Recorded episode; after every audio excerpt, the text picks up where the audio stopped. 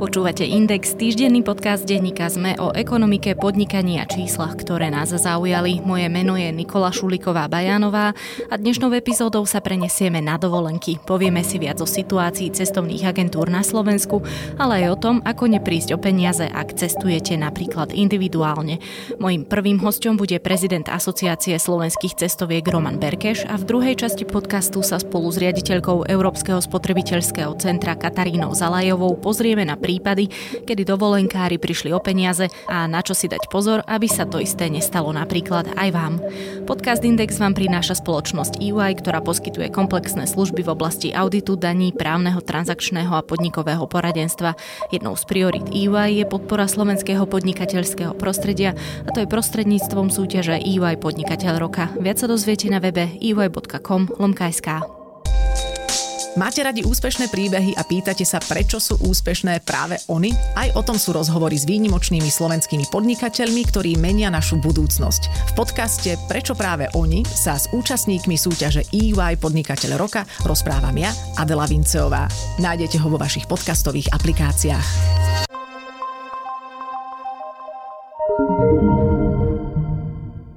Pán Berkeš, sú to tri mesiace, odkedy sme sa aj my dvaja rozprávali naposledy a bolo to v čase, kedy vláda vyhlásila zákaz dovoleniek, respektíve normálne povedané zakázala dovolenky. Medzičasom prestal s koncom núdzového stavu tento zákaz platiť. Keď by ste mali zhodnotiť tie tri mesiace uplynulé, aké boli pre cestovné kancelárie, cestovné agentúry? Ten zákaz cestovania za účelom rekreácie bolo, bolo veľmi ťažké a komplikované pre cestovné kancelárie a agentúry zvládnuť. Pochopiteľného dôvodu, pretože toto opatrenie definitívne regulovalo činnosť cestovných kancelárií tým spôsobom, že kvázi tú činnosť zastavilo.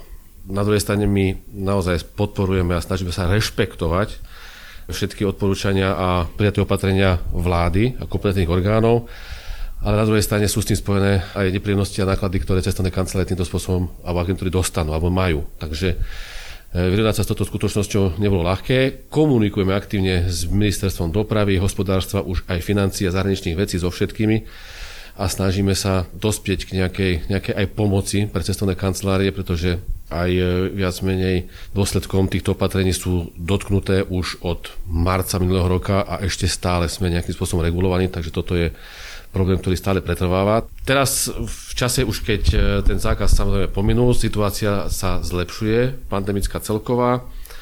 Dôležité bolo, že bol zavedený cestovný semafor, čo znamená pre nás jasné pravidlá pri cestovaní do zahraničia, do destinácií a A2 pri navrate do vlasti. A s týmito pravidlami už cestovné kancelárie dokázali pracovať a dokázali sme zostaviť produkt, ktorý dokážeme klientom ponúknuť.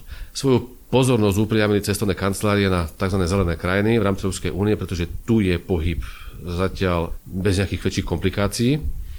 A ďalej sledujeme situáciu, ako sa vyvíja v mimoeurópskych krajinách, destináciách, ktoré sú naozaj obľúbené klientami cestovných kancelárie a tí očakávajú, ako sa situácia bude aj v týchto destináciách krajinách vyvíjať. Takže toto pozorne sledujeme, ale zatiaľ tú, tú pozornosť upriamujeme, na zelené krajiny a do týchto destinácií ponuky už sú. Dokonca sú už aj zrealizované zájazdy, už niektoré destinácie sú otvorené. Mesiaci jún sa produkty cestovných kancelárií predávali veľmi dobre sa dá povedať, záujem o cestovanie je, ale na druhej strane určite sme ešte ďaleko od tých čísel, na ktoré sme boli zvyknutí pred pandémiou, čiže celkovo ten záujem o cestovanie je ešte nižší, ale už je o mnoho vyšší, ako bolo v Lani. Vedeli by ste aj vyčísliť tie straty? No, táto matematika, žiaľ Bohu, nie je nejak komplikovaná, pretože tie, tie čísla sú blízko maxima. Že vlastne tie prepady v roku 2020 mali naozaj veľké. 87% prepad tržieb a 93% prepad e, klientov cestovných kancelárií, čo sú teda veľké čísla. A s týmto sa cestovné kancelárie museli, museli nejakým spôsobom vyrovnať. Bol to ešte ďalší problém, čo sa týka tých odložených zájazdov, ktoré nemohli byť zrealizované. Momentálne sa dá povedať, že čaká na zrealizovanie zájazdov okolo 120-150 tisíc klientov, čo môže byť e, suma okolo 60-65 miliónov eur.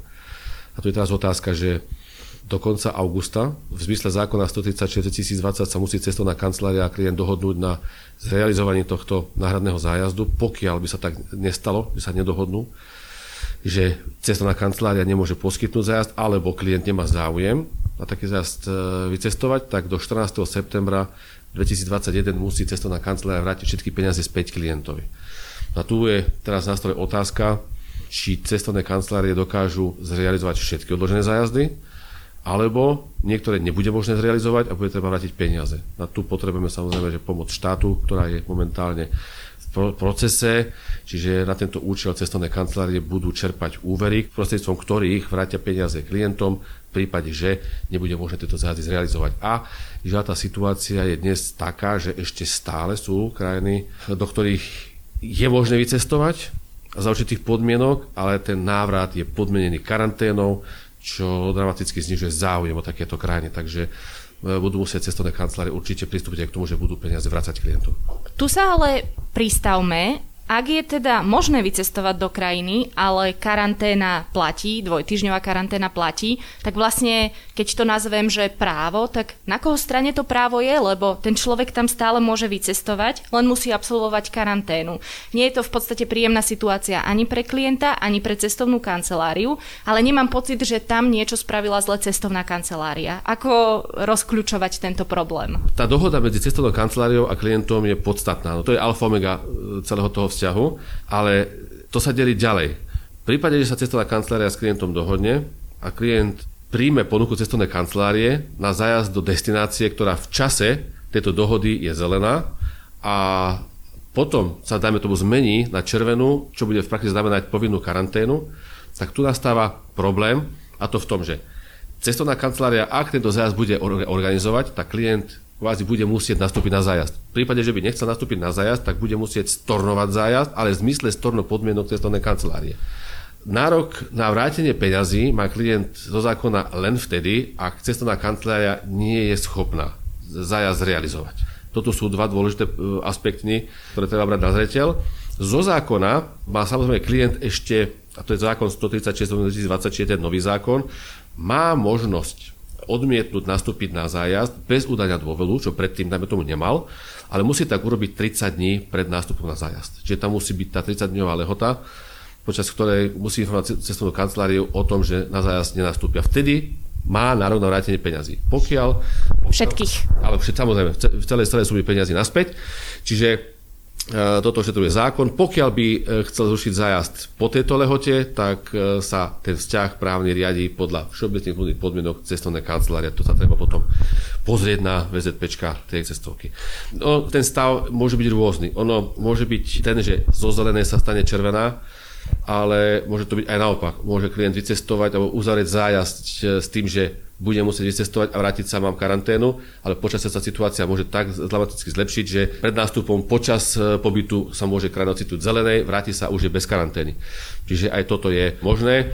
V následujúcich e, týždňoch, mesiacoch sa skôr prikladám tomuto názoru, že, e, že tá situácia sa v Európe zlepšuje.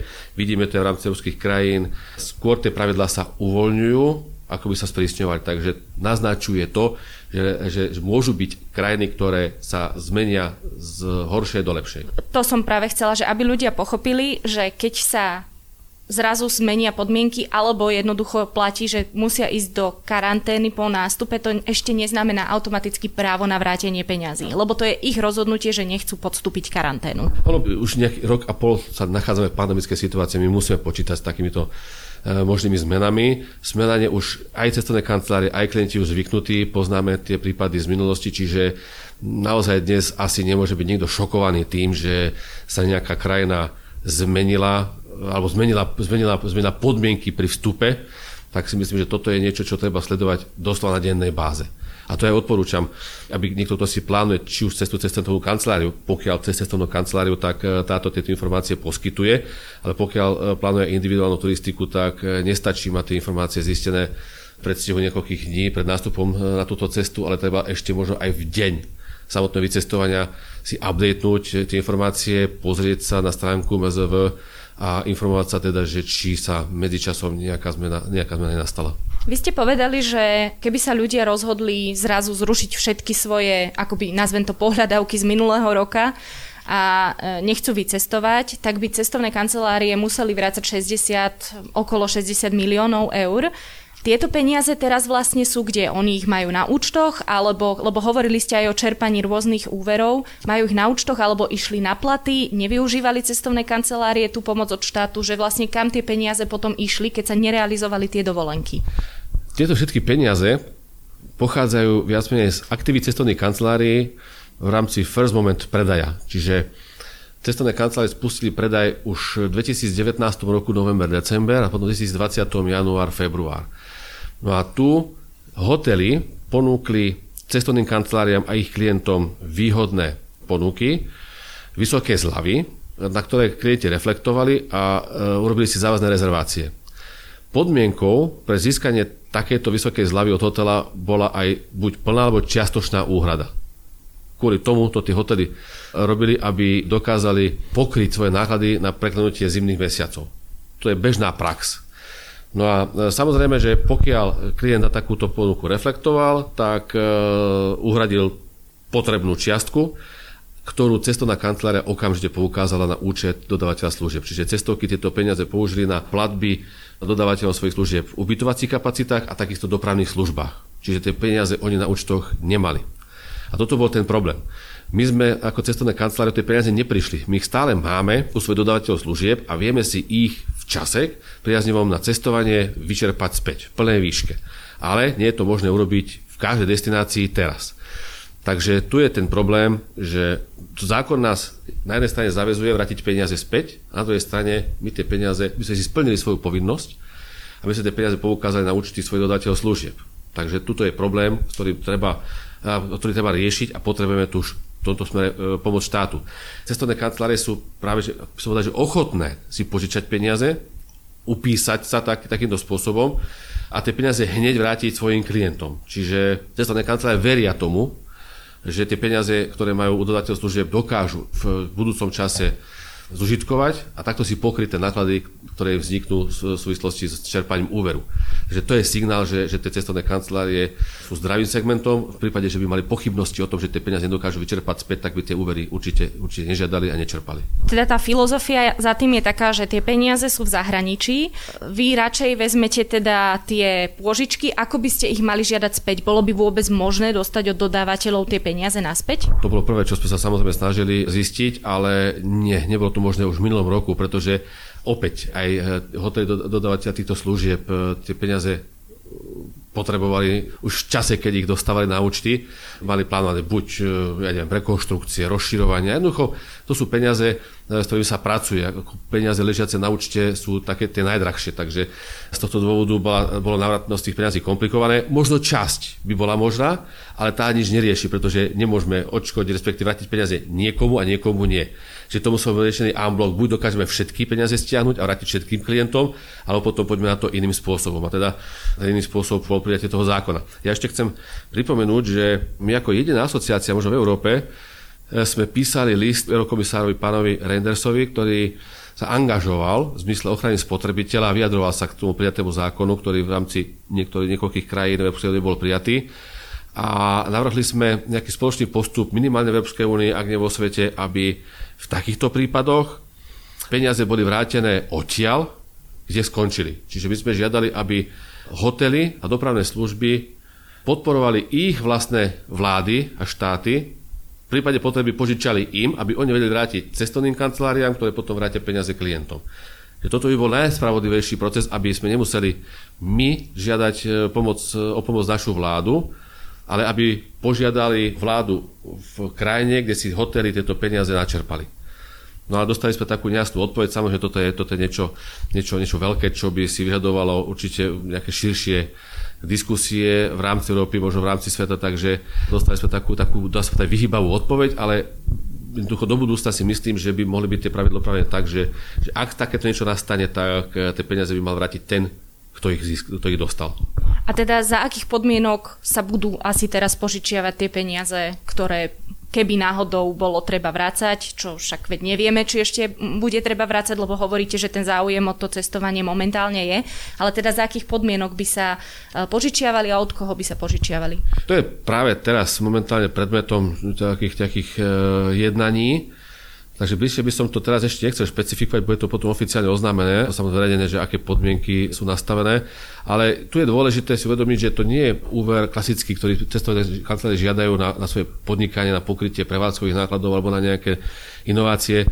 Toto sú peniaze pre spotrebiteľa. Zase nemôžeme očakávať, že cestovná kancelária prevezme na seba okrem toho rizika, že si peniaze požičia, potom ich bude musieť vedieť vrátiť, už je to dosť veľké riziko tak ešte aj to, aby, aby platila, dajme tomu, nejaký taký štandardný bankový úrok alebo niečo podobné, pretože z tých peňazí kvázi nič nemá. Toto je len v zmysle toho, aby sme ochránili peniaze, ktoré majú klienti, občania, spotrebiteľa uložené v cestovných kanceláriách.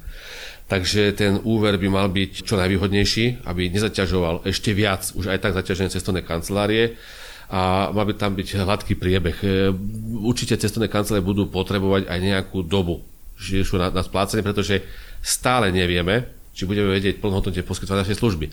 My zober, zoberme si ten fakt, že my dnes ideme podpisovať úverové, úverové zmluvy, ale ešte sme v stave regulácie. My sme regulovaní, čiže vidíme z médií, sú odporúčania, neodporúčania cestovať, sú krajiny, ktoré sú obmedzené, potom sú zavedené karantény, čiže my zďaleka ešte nemôžeme podnikať plnohodnotne, takže v tomto smere potrebujeme zase nejaký čas. Ideálne, keď táto pandemická situácia skončí, potom očakávame taký mierny nábeh, no a potom by sme teda vedeli nejak plnohodnejšie, plnohodnejšie podnikať, takže s týmto všetkým musí počítať aj tá schéma, ktorá sa pripravuje aj pri vlastne splácaní toho úveru. To riešite s ministerstvom dopravy, predpokladám. Toto riešime konkrétne s ministerstvom financí, pretože odtiaľ samozrejme budeme keď tak čerpať peniaze, no a aj tú schému pripravuje ministerstvo financí. Nehovoriac ešte o iných pôžičkách, ktoré si určite niektoré kancelárie, ktoré na tom neboli asi dobré, alebo však veď, ktorá na tom bola dobre v tomto období, si popožičiavali od komerčných bank, takže tá celková situácia cestovných kancelárií, už sme si povedali nejaké tie základné údaje, ale keby ste to mali tak zhodnotiť možno jednou vetou, je e, dobrá, zlá, vzhľadom na okolnosti. Bude veľa kancelárií zatvárať, ako to vyzerá? Ste hovorili o tom, že si cestovné kancelárie okrem tohto ešte požičiavali peniaze nie je to tak. Možno by sme aj radi si, si takýmto spôsobom vedeli pomôcť, keby sme vedeli prísť do banky a požičať si na prevádzkové náklady na podnikanie ako také, ale príchodom pandémie e, do Európy bol označený cestovný ruch a činnosť cestovnej kancelárie za mimoriadne rizikové.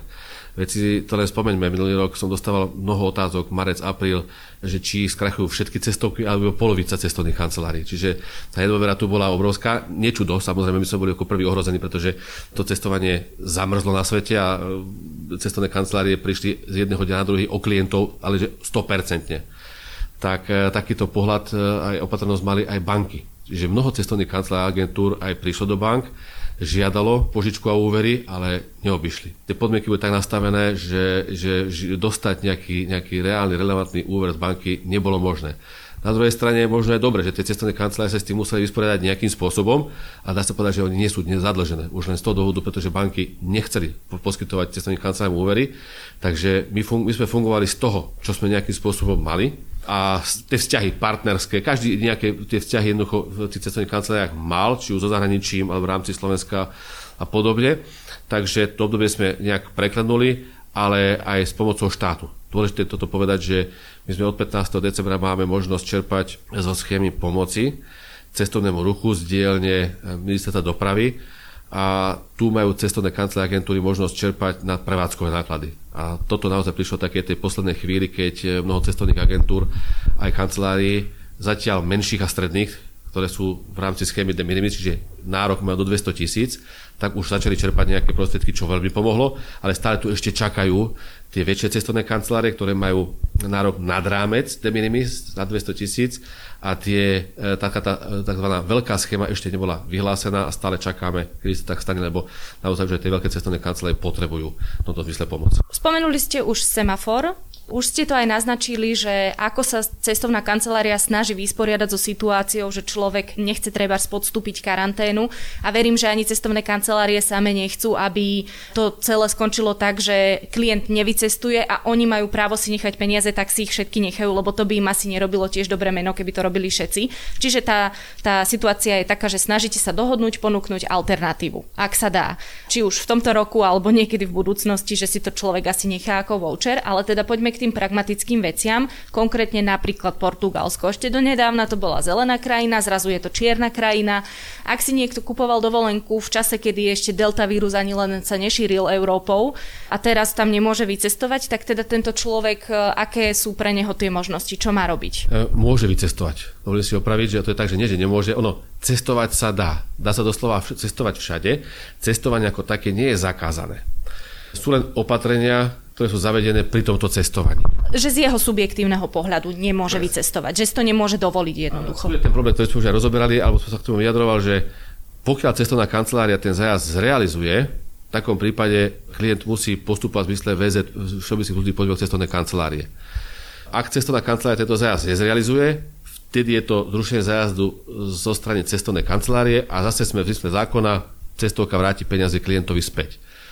Okrem tohto modelu ešte, ešte je aj ďalšia teda komunikácia medzi klientom a cestovnou kanceláriou. A toto, toto sa rieši prípad od prípadu. Opäť, ak cestovná kancelária si chce udržať dobrý vzťah s klientom, to my, sa zachovať eticky, to znamená, ak je naozaj, sa hovoríme o krajine, ktorá sa dostala do fázy veľkého šírenia, možno ešte nejakého nového kmeňa alebo vírusu a je to ozaj otázka etiky, do takéto krajiny ten zájazd organizovať, tak ja si myslím a verím, že teda aspoň členské cestovné kancelárske asociácie hovorím, že do takýchto krajín organizovať zájazdy nebudú. V takom prípade zájazd rušia, preložia alebo nejakým spôsobom sa budú snažiť s klientami dohodnúť na niečom náhradnom. Ale žiaľ, v zmysle zákona, keď, keď hovoríme o, o tom, teda, že zo zákona, ako môže cestovná kancelária postupovať, tak, tak ako som spomínal, ak zájazd zorganizuje a sa, a sa zájazd uskutoční, v takom prípade sa riadíme podľa všeobecných nutných podmienok cestovnej kancelárie. S týmto je spojená ešte aj, aj, aj ďalšia vec. My sme sa snažili poukazovať e, na dosť podstatný problém práve pri snahe získať tieto úvery a s časovým predstihom, aby cestovné kancelárie mohli načerpať potrebné peniaze práve z tohto dôvodu. Pretože ako sme spomínali, peniaze klientov sú v destinácii a dajme tomu, keď hovoríme príklad, väčšina z nich je v Turecku, ale klienti do Turecka záujem cestovať mať nebudú a budú chcieť peniaze, ktoré majú zaplatené v Turecku, využiť, dajme tomu v Grécku, tak cestovná kancelária v prípade, že nemá tieto úvery načerpané ešte, tak má problém zrealizovať klientovi ten zájazd v Grécku, pretože v Grécku ho musí zaplatiť a keďže tie peniaze nemá, pretože, preto pretože ich má v Turecku, tak má problém tento zájazd v Grécku realizovať. A preto sme potrebovali e, túto situáciu riešiť skôr a chceli sme to riešiť tak, aby klient nejakým spôsobom nebol dotknutý, že si bude môcť vybrať dovolenku, ale či už vo svete, ale aj na Slovensku. Čiže sa mohla ľahko sa mohlo, mohlo stať, že klient, ktorý mal peniaze v Turecku, cestovná kancelária mala načerpaný úver, tak mu vie zrealizovať zájazd aj na Slovensku. Žiaľ, túto výhodu cestovné kancelárie teraz, e, na teraz strácajú, pretože tie úvery ešte stále sú v procese riešenia, ale viem si predstaviť, že keď sa naozaj k tomu postavíme zodpovedne a, a dokážu cestovky rýchlo načerpať tieto úvery, tak ešte, ešte vo veľkej časti letnej sezóny dokážu takéto služby poskytovať. Na takom prípade už potom cestovná, záleží od šikovnosti cestovnej kancelárie, pretože už tie prostriedky bude mať, akým spôsobom dokáže svojmu klientovi vyjsť ústrety. Ale myslím si, že kvalitné cestovné kancelárie nebudú mať problém v tom prípade zmeniť destináciu alebo splniť požiadavky klienta 100%.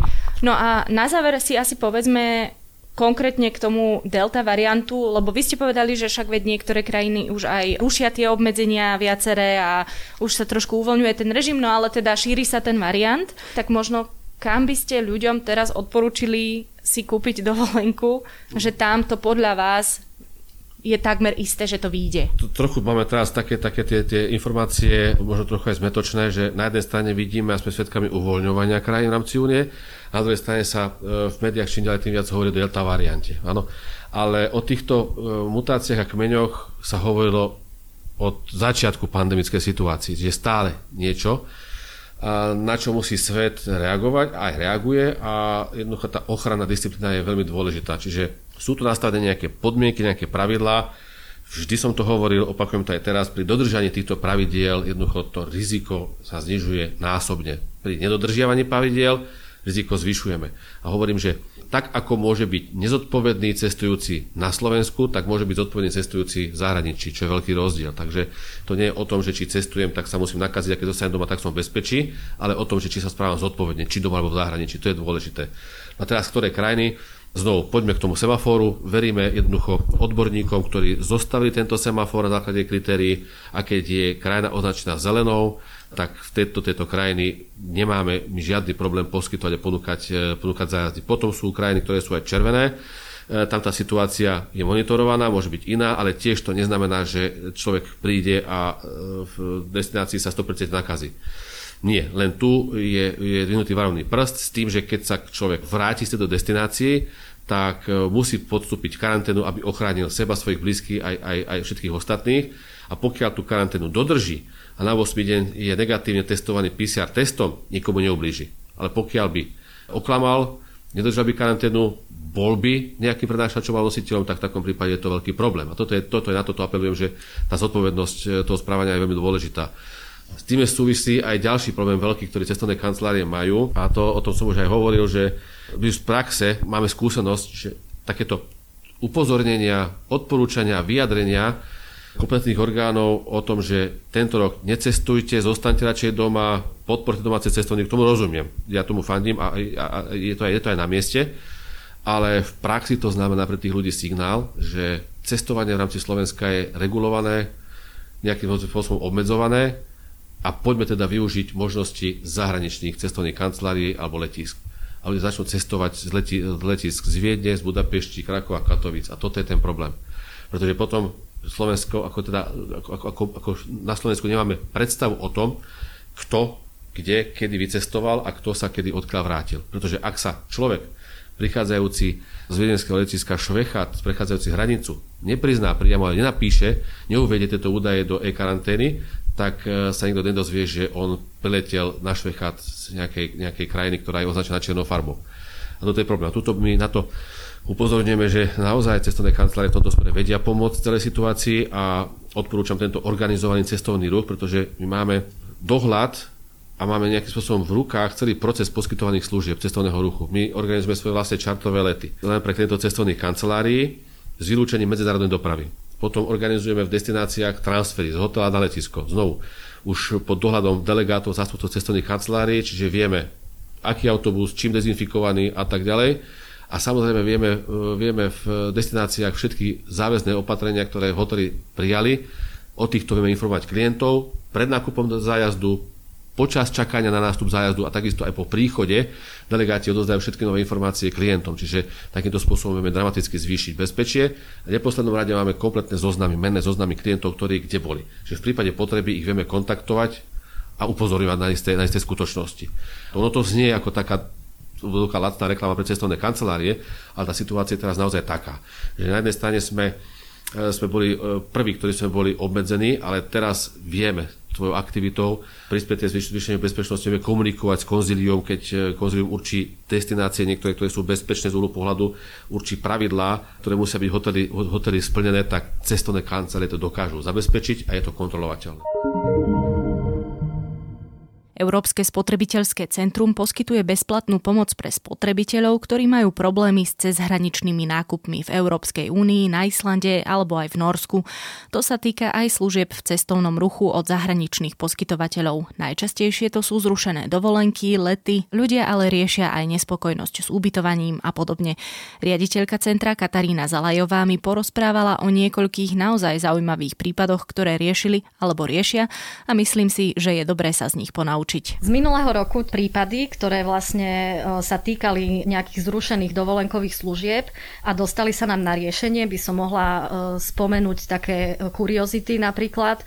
Obrátil sa na nás spotrebiteľ, ktorý si zakúpil ubytovanie v jednom členskom štáte EÚ, ktoré prijalo špecifickú legislatívu, že povolilo svojim poskytovateľom ubytovania za zrušené ubytovanie dávať spotrebiteľom nie naspäť platbu, ale voucher že môžu vlastne využiť v danej hodnote ubytovanie v ubytovacom zariadení v čase, keď už pandémia pominie alebo teda bude možné eh, vycestovať. No a obrátil sa na nás spotrebiteľ, ktorý by tam chcel ísť toto leto, lebo už sa vlastne môže cestovať do danej krajiny, momentálne aj zelená. A zistil, že voucher v hodnote na 10-dňové ubytovanie z minulého roka mu tento rok vystačí na 5 noci. A môže si akurát tak asi oči vyplakať a nič s tým neurobi. Zrejme nie. My vždycky, keď sa na nás obráti spotrebiteľ a má zakúpené ubytovanie v, niektorej, v niektorom členskom e, štáte, a nemá za, za toto ubytovanie vrátené peniaze. V prvom rade kontaktujeme partnerské centrum v krajine e, daného poskytovateľa ubytovania a kontaktujeme ho s otázkou, či mali prijatú nejakú národnú legislatívu, na základe ktorej ponúka voucher napríklad, alebo prípadne nejakú nižšiu platbu vracia za, za neposkytnuté ubytovanie a zväčša nám toto centrum ozrejmi situáciu, aká, aká je v danej krajine. Môže sa ale zase stať, že napríklad poskytovateľ služby v zahraničí jednoducho skrachuje nevie vrátiť peniaze. Čo potom? Určite sa budú stávať aj tieto prípady. Čo sa týka našej práce, my, my riešime mimosúdnou cestou vlastne tieto spotrebiteľské spory.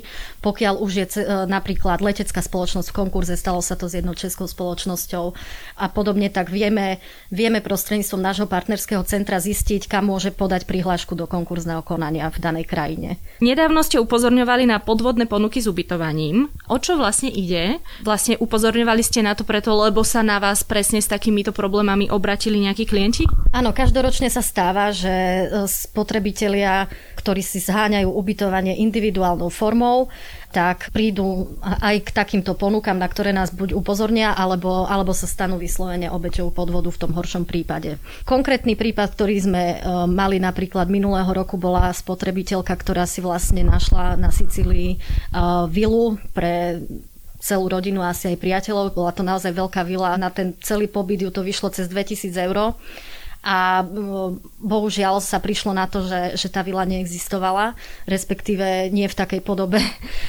ako, ako bola prezentovaná na internete. Dopatrala sa k tejto vile takým štýlom, že ona bola na chvíľu aj na portáli, ktorý ponúka ubytovanie takýchto poskytovateľov ubytovania. Preto vlastne považovala túto ponuku aj za dôveryhodnú. Avšak asi týždeň pre odchodom ju portál informoval, že teda jej vracia peniaze, že, že poskytovateľ zrušil ubytovanie. Na to vlastne ju poskytovateľ tohto ubytovania individuálnou formou kontaktoval spotrebiteľku s tým, že, že portál si pýta veľké poplatky za inzerciu a že vlastne pokiaľ mu zašle peniaze individuálne, že sa môže ubytovať. Nakoľko už boli pripravení, že idú na tú dovolenku a vila sa im páčila, tak zaslala peniaze prevodom na účet a vlastne už ich nikdy nevidela. Obratila sa na nás s cieľom mimosúdneho riešenia tohto sporu, takže sme kontaktovali naše partnerské centrum v Taliansku, ktoré ale taktiež nevedelo skontaktovať toho poskytovateľa ubytovania, nakoľko prípady s podvodníkmi nie sú riešiteľné mimosúdnou formou. Pokiaľ ide o podvod, bohužiaľ nevieme spotrebiteľom pomôcť. Následne naše centrum vlastne kontaktovalo policiu v Taliansku, ktoré, ktoré ozrejmilo tento prípad ako, ako zjavný podvod. Bohužiaľ to však spotrebiteľke peniaze nevrátilo. No a ako ich teda identifikovať? Ako sa im vyhnúť? No v prvom rade nenaletieť na ponuky, ktoré sú príliš dobre na to, aby boli pravdivé. A tým myslím cena a kvalita, ten pomer zvážiť uh, takúto ponuku, pokiaľ vyzerá niečo ako 5-hviezdičkový hotel a stojí ako nejaká chatka v bývalom tábore. Takže určite by som odporúčala spotrebiteľom pozrieť si danú ponuku napríklad na internete, na viacerých zdrojoch, či inzeruje napríklad danú vilu aj iný portál, hľadať recenzie zbystriť pozornosť, pokiaľ e, recenzie nie sú, prípadne sú iba za krátky obmedzený čas a proste nie sú dostatočne staré akoby. Tiež po, pozor na také recenzie, ktoré neobsahujú slovné hodnotenie. Veľmi často sa stretávame s, s tým, že spotrebitelia nehľadajú na viacerých zdrojoch recenzie, ale pozrú si recenzie napríklad na stránke daného poskytovateľa ubytovania a s tým sa uspokoja. Kdežto tú stránku väčšinou prevádzkuje ten ten prevádzkovateľ ubytovania, takže zlé recenzie môže mazať, prípadne ovplyvňovať recenzie na vlastnej stránke. Ďalej by bolo veľmi vhodné overiť si adresu, pretože sme sa stretli aj s takými ubytovaniami, ktoré napríklad ich adresa nebola, sa ne, nedala nájsť prostredníctvom map na internete, čiže je dosť možné, že neexistovala. Prípadne tam mohol byť preklep možno v, v, v danej adrese, ale je dobre si to overiť. Prostredníctvom map na internete sa aj pozrieť napríklad, či môže sa také ubytovanie tam nachádzať a podobne. Dovolenku dokáže skomplikovať doprava, najmä ak vám zrušia napríklad let. Aké sú práva cestujúcich a na čo si dať pozor? V prípade zrušenia letu zo strany leteckej spoločnosti táto by mala vyplatiť e, peniaze za zrušený let do 7 dní. Spotrebiteľ by teda mal uplatniť si, buď to chce vrátiť peniaze za letenky, alebo môže e, samozrejme prijať aj ponuku náhradného letu. Pokiaľ spotrebiteľ cez 5 peniaze. Túto informáciu musí mať letecká spoločnosť a pokiaľ tie peniaze letecká spoločnosť nevráti, tak sa môže na nás obrátiť. Pokiaľ išlo o leteckú spoločnosť sídliacu v niektorej z krajín EÚ, budeme kontaktovať naše partnerské centrum, ktoré tento prípad bude priamo s leteckou spoločnosťou riešiť. Často sa na nás obracajú aj spotrebitelia, ktorí si zakúpili letenky od sprostredkovateľa napríklad nejaký portál, tam si našli letenky a tento portál, keď kontaktovali spotrebitelia s tým, že chcú vrátiť peniaze za letenky, tak im prišla z portálu odpoveď, že im peniaze nevráti, pretože letecká spoločnosť im tieto peniaze nevrátila. Tu je viacero typov prípadov, ktoré sme riešili. V prvom rade odporúčame spotrebiteľom, aby si overili túto informáciu u leteckej spoločnosti a pokiaľ teda nezaslala peniaze danému portálu, tak, tak pýtať si tie peniaze za letenky priamo od leteckej spoločnosti. Stalo sa nám, že letecká spoločnosť informovala spotrebiteľov, že práve že vrátila peniaze tomuto portálu. Vtedy by som odporúčala konfrontovať tento portál s odpovedou leteckej spoločnosti a následne už my teda budeme riešiť daný prípad či už s portálom alebo teda s leteckou spoločnosťou podľa toho, kde sú peniaze. Dala by som ešte taký tip spotrebiteľom, ktorí mali odlietať z Viedne, pokiaľ sa im nepodarí vyriešiť e, prípad vrátenia ceny letenky s leteckou spoločnosťou a bol odlet z Viedne, tak máme dobré skúsenosti, ak kontaktovali dozorný orgán e, Národný dozorný orgán v Rakúsku, ktorý dozera nad leteckou dopravou. Vtedy prišla platba, tuším, do 4 týždňov od strany leteckej spoločnosti, keď tento orgán vlastne zakročil. To je samozrejme iba časť rád a typov, ako neprísť o peniaze. Ak by ste mali viac otázok, informácie hľadajte napríklad na stránke Európskeho spotrebiteľského centra európskyspotrebiteľ.sk. Podcast Index vám prináša spoločnosť EY, ktorá poskytuje komplexné služby v oblasti auditu daní, právneho, transakčného a podnikového poradenstva.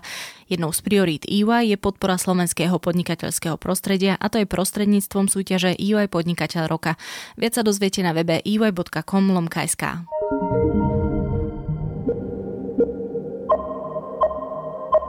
To je na dnes všetko. Počúvali ste Index, ekonomický podcast denníka ZME. Ak mi chcete poslať pripomienku, nápad na tému či doplnenie, ozvite sa mi na nikola.bajanová.sme.sk.